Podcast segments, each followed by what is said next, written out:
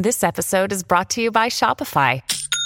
Forget the frustration of picking commerce platforms when you switch your business to Shopify, the global commerce platform that supercharges your selling wherever you sell. With Shopify, you'll harness the same intuitive features, trusted apps, and powerful analytics used by the world's leading brands. Sign up today for your $1 per month trial period at shopify.com/tech, all lowercase. That's shopify.com/tech. I don't want to use buzzwords to try to justify this or explain this, but all I can say is people felt like they had to be silent for the sake of my video, and that's not right, and it's fucked up, and I'm sorry. Hi, and welcome to ICYMI, in case you missed it. Slate's new podcast about internet culture. I'm Madison Malone-Kircher, and I've been online since I was a preteen Neopets scammer. Wow. I'm Rachel Hampton, and I was raised by Tumblr. Sorry, Mom. But speaking of moms, we were both wondering if ours actually knew what ICYMI meant. Do you know what the acronym ICYMI stands for? ICYMI? Mm-hmm. No, I have no idea. Are you gonna tell me? It means in case you missed it. Really? Yeah. Huh. Okay. I thought it was something lewd. Rachel's mom? This is a wholesome podcast. You know, I also asked my mother what ICYMI stands for. ICYMI. In case you missed it. Well, damn, Mom. All right, I got it. So did Rachel's mom get it? She did not. Yay! Truly, truly love that yay. Can't believe we have to have our moms on the podcast to fight now. That, however, is not what we have on tap today. Today, we're going to talk about two internet celebrities who are mired in controversy. We're going to talk about David Dobrik, a YouTuber with legions of fans, billions of views, and millions of dollars in his bank account from those views, who is currently facing serious and potentially criminal allegations. But first, we're going to talk about Kylie Jenner. Must we? Okay, not just Kylie Jenner, but what Kylie did this weekend is the latest in celebrity cringe and, frankly, a perfect reminder of how online celebrity culture has changed since March 2020. It all started with this pretty famous makeup artist who had previously worked with Kylie Jenner. His name is Samuel Rauda. He was in an accident a little while ago and underwent surgery on March 14th. His family set up a GoFundMe to help cover the cost of that surgery. Speaking of terrible internet trends, the use of GoFundMe as the kind of workaround to the medical system is one of the more depressing trends. So Kylie Jenner, the Kylie Jenner, contributes $5,000 to this GoFundMe and then posts a link to the GoFundMe to her followers on Instagram. All 220 some odd million of them.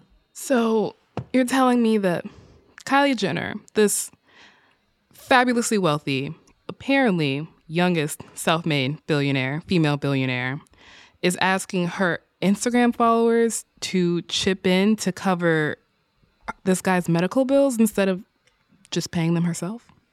That's what we're talking about? Yes, I'm telling you exactly that. Has she responded to any of this? She posted a note on her Instagram stories in which she says that Sam Rauda is no longer her makeup artist and that when she saw the GoFundMe, its initial goal was at $10,000. So she donated $5,000 to help them hit the goal. The makeup artist's family have reached out to her and that they were very appreciative of her $5,000 donation.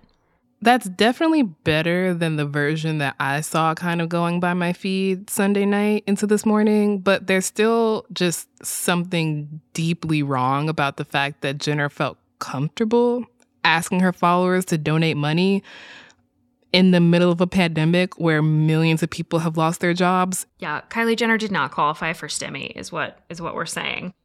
This Kylie Jenner thing makes me think. We've just lived through a full year of celebrities acting in terribly embarrassing ways. Rachel, will you take a journey back in time with me to March 2020? Oh, the site of all my trauma. Yeah, let's go for it. We are hoarding toilet paper. We are making soup. We are sitting in small apartments in Brooklyn, feeling very frightened. Why are we here? Well, because while we're doing that, the celebrities are singing John Lennon. Imagine there's no heaven. It's easy if you try. No hell below us. Above us only sky. I had blocked that video out. I had memory hold it. Why are you making me relive it? That's a fair question, Rachel. But the thing we didn't quite realize at the time is that this video, brought to us by Wonder Woman herself, it was actually sort of a signal of a shift in the function of celebrity that we have seen over the past year. To give you a little context as you listen, the video starts with Gal Gadot, the chief architect of this chaos, talking at her phone camera. Hey, guys. Day 6 in self-quarantine. And I gotta say that these past few days got me feeling a bit philosophical. You know, this virus. And then, even more horrifying, is just this compilation of various celebrities singing snippets of the song all stitched together. You may say that I'm a dreamer. Do you remember what the reaction was like? Oh, yeah. In many ways, I think it was the first time I saw the way the pandemic could bring us together in absolutely flaming this video. And yet, the celebs, they just kept at it. Nevertheless, they persisted. Kim Kardashian still felt like she needed to post about the private island that she rented for her birthday and assured us in the caption that everyone was okay. Tested. They quarantined and tested. She was like, the last year has been really hard for us, and I just really wanted to be with my family for my birthday. And I was like, I mean, same, Kim. Not all of us have that option. The Imagine video was very tone deaf and frankly just stupid, I think is a fair way to describe it.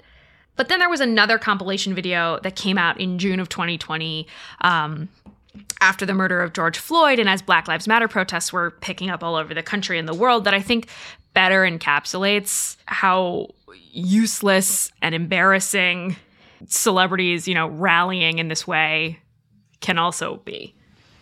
I take responsibility. I take responsibility. I take responsibility for every unchecked moment, for every time it was easier to ignore than to call it out for what it was. What? Where did this come? Who did that? Why, Madison? So it's a video from a group of white celebrities: Stanley Tucci, Kristen Bell, Kesha. Sort of all over the map. And they're all filmed dramatically in black and white, reading lines about how they're, quote unquote, taking responsibility for their past failures in addressing systemic racism. No one asked for this. I'm really sorry I ruined Stanley Tucci for you. You kind of did. Like, I'm not even joking. I'll never be able to look at him the same. Oh, celebrity has always been kind of indefensible, right? Like, this is not a new concept. There was always a really stark contrast between the way I live my life with my crappy bathroom sink and Kim Kardashian's like creepy empty marble mausoleum bathroom. Her house is so creepy. In a year where practically everything changed for so many of us, it was so much more painful to see that the lives of celebrities didn't. Yeah. I mean, there's this confessional nature to the pandemic internet. Yes. That is very much. The internet has always been a place for oversharing, but the thing that kind of strikes me about so much of like the celebrity culture of the moment, of people posting right now, is that you could easily live your life and do what you want and ignore every single COVID restriction and not post about it and no one would know. It's the fact that not only do you want to do it, but you want to get away with doing it publicly that really just sits in this very weird intersection of the internet for me, where you're like, the negative response outweighs whatever serotonin you get from posting. And obviously this wasn't every celebrity. I was trying to think, who do you think is the best, the celebrity who's coming out of the pandemic positioned the best? Gabrielle Union. Okay. If you watch her TikTok, it's just her and Dwayne Wade and their children, and their house is huge. Like, you look at it and you're like, oh my God, you're rich. But I don't feel as strongly about it as I feel hearing about Ellen DeGeneres' $53 million house, because they're just sitting, like, she's like, I'm sitting in the house bored, but she's not, like, doing it in a way where it's like, poor me. She's bored at home. She's aging backwards and affirming her queer kid. I could not love that family more. So essentially, if you're not Gabrielle Union, I don't want to hear from you. What I think you're saying is, imagine a celebrity minding their own business. So coming up, we're going to talk about that other internet celebrity we mentioned who does not manage to mind his own business. David Dobrik, the so-called Jimmy Fallon of Gen Z, who is now rapidly losing money and subscribers after being connected to rape allegations involving a fellow YouTuber.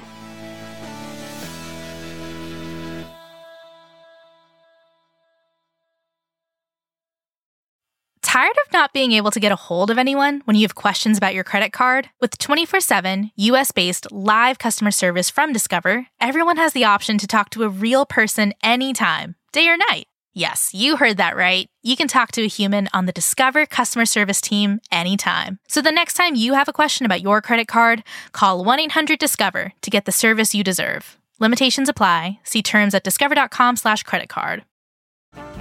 This episode is brought to you by Snapple. Welcome to the Snapple Market Auditory Experience. Close your eyes. Imagine you're walking into your neighborhood store. You make your way to the back and reach for your favorite Snapple flavor. You can't wait. You take a sip. Whoa, that's a lot of flavor. What flavor are you holding? Now open your eyes and check out Snapple.com to find ridiculously flavorful Snapple near you. Rachel, I was actually watching some of David Dobrik's videos, and one of his most popular videos is actually him driving around with Kylie Jenner. And today we're going to find out what people think of Kylie Jenner. We're on our way to the mall. Kylie forgot her purse and her wallet at home. My purse and my wallet. So once again, she wants us to pay for it. Oh, wait. I saw you own 27 cars. It's a problem. We've absolutely already talked enough about Kylie Jenner. The reason we're talking about David Dobrik is because he's in big trouble. Last week, a report came out that ties Dobrik to rape allegations made against his friend and fellow YouTuber. Rachel, can you explain to us who David Dobrik is? He is a Viner turned YouTuber who, as we said before the break, was once called the Jimmy Fallon of Gen Z by the arbiter of youth culture, The Wall Street Journal. He's young, right? He's 24. He's been around in this space for about 8 years, so since he was a teen. But he's best known for his daily vlogs, which are all exactly 4 minutes and 20 seconds long. Nice! I hate myself. So his videos are a kind of hybrid of semi-scripted comedy and stunts, like surprising people with Kylie Jenner or Justin Bieber. Wow, I never want to get into either of those vehicles. So he's the kind of guy where you'll find no shortage of videos of him giving away Apple products or Xboxes or PS4s or literally just thousands of dollars in cash or luxury cars. Dobrik is this kind of very like average looking white guy who has what I describe as the 2010 emo swoosh hair. Do you know what I'm talking about? So it sounds like he's sort of antithetical to your Logan Paul types online. I would say that's accurate, or at least it accurately captures how he markets himself. He's definitely built a reputation of being a quote-unquote nice guy. He has millions of subscribers, tens of millions of subscribers. He commands millions of dollars. There's a lot of millions in this conversation. I have a question. How does he fund his pseudo Oprah's favorite things car giveaways? Most of them are actually underwritten by sponsors like the video game company EA Sports, who funded the electronic giveaway, or SeatGeek, who provided the Teslas and the Mercedes that he handed out. But Dobrik has actually described his relationship with SeatGeek as kind of like a sugar daddy, kind of like a collaborator, kind of like a character in his videos. Okay, we got to get us one of those for the podcast.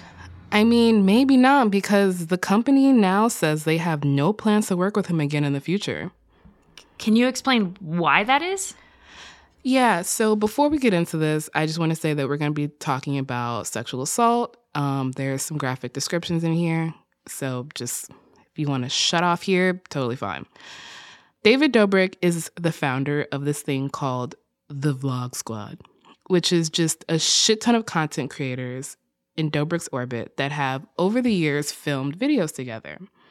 Basically, an anonymous woman who's been going by the name Hannah has come forward and accused a man who goes by the name of Dirty Dom of raping her while she was intoxicated when she appeared as an extra in a Vlog Squad video on Dobrik's channel in 2018. Hannah spoke with a reporter, Kat Tenbarge at Insider, who laid out the story in excruciating detail. So what happened in the video? The plot of the video is that Dirty Dom is going to have his very first threesome. What actually occurred was a threesome involving Hannah and another woman who's Hannah's friends, who is referred to in the Insider piece as Audrey. And during the course of the threesome, Hannah says she was too intoxicated to consent.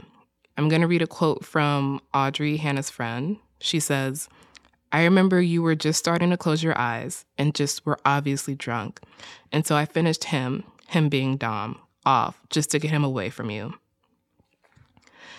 At the end of the video, Dobrik actually makes a joke about him and the rest of the Vlog Squad going to jail.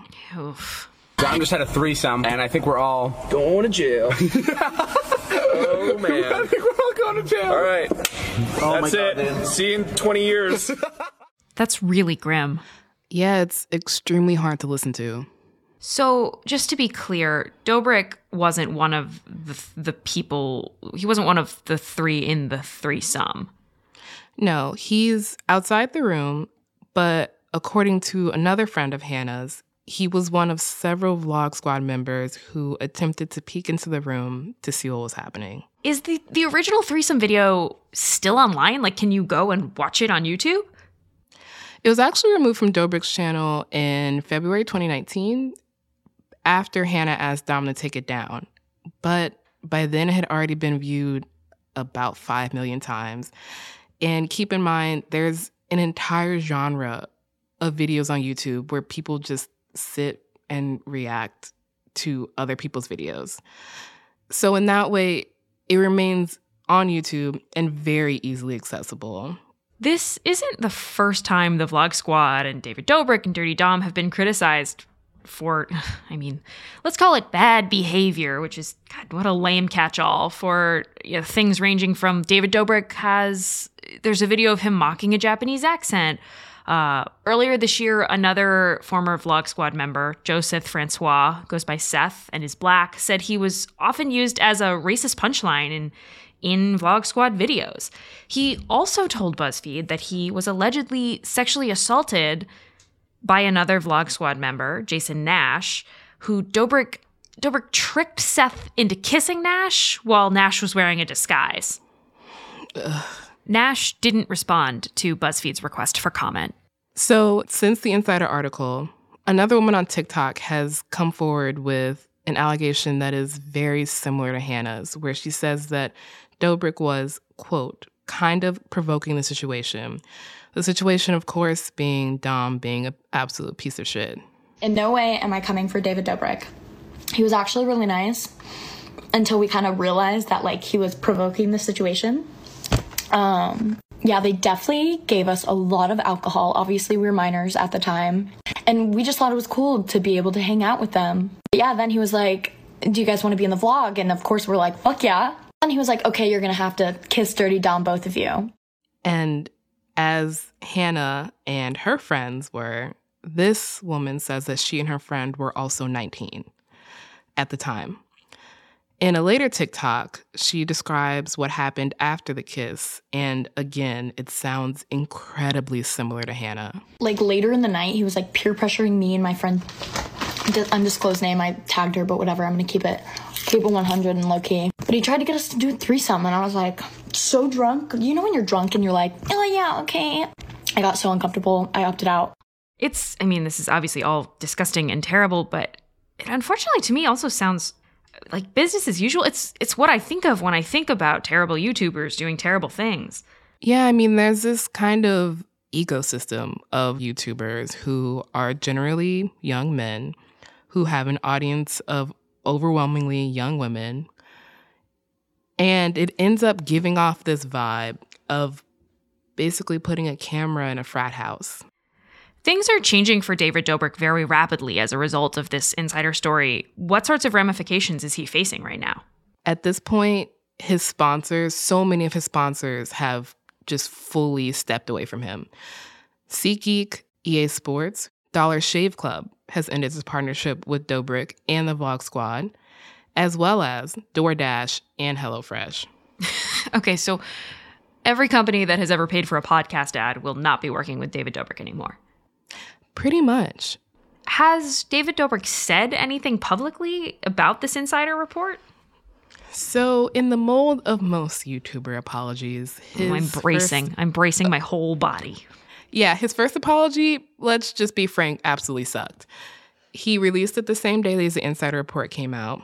And in this video, he talks about how much he values consent, and he apologizes to Seth and disavows people that he's previously collaborated with. But importantly, he does not mention Dom by name. I saw people tweeting that he turned off the comments on the video. Yes, he did. But clearly he heard the criticism, or his comms person did, because a few days later, he uploads a second video in which he's crying. I want to be able to do this and just shoot straight into the camera and just talk to you guys. I've put myself in a lot of situations where I've needed to apologize for my past actions, and I've never done this correctly, and I've never done this respectfully, and my last video is a testament to that. I don't want to defend that video. I don't want to delete that video. I just want to be clear. Another thing that's interesting about that clip is the kind of phrasing of "I've put myself in situations" versus "I've created situations," which is still this kind of wishy-washy, not quite acknowledging just how much power he's had. Right. The idea that he just waltzed into the events that unfolded with Hannah and wasn't the architect of them is not reckoned with in this apology, I would say. Oh, 100%. Has Dom said anything since the report came out? So outlets including the Los Angeles Times and Insider have reached out to him, but as of this recording, he's mostly declined to comment. It's funny, we were actually talking about David Dobrik fairly recently. I was trying to convince you to try out that app of his, Dispo, which it's a camera app that lets you take photos, but it doesn't develop them for 24 hours. It's sort of like an old disposable camera. Dobrik is actually stepping away from Dispo after two VC funds who had invested in the app basically severed all ties with him and promised to donate any profit they made from the app to organizations for sexual assault survivors. Canceling the deals is also these companies acknowledging that by funding David Dobrik, they were endorsing the content he was making. And that, you know, the image he crafted, the one they thought they were buying of this harmless, nice guy, his content wasn't actually harmless. People have literally come forward and said that they were harmed. And that harm is now on all of these companies too. Yeah, I don't know if you feel similarly, but to me it seems like there's been this sea change in the way brands and companies are interacting with influencers and digital content creators, where they are finally, very slowly, coming to the realization that supporting these people is not and never has been a value-neutral statement. Right. Retweets are endorsements. They are endorsements. More than retweets, putting your money into something is an endorsement. Brands have realized this. Who hasn't are the actual platforms. YouTube has not deplatformed Dobrik. It's entirely unclear if they will or if they should. I'm not even advocating for that. But YouTube doesn't seem to deplatform anybody. That's a feature and not a bug.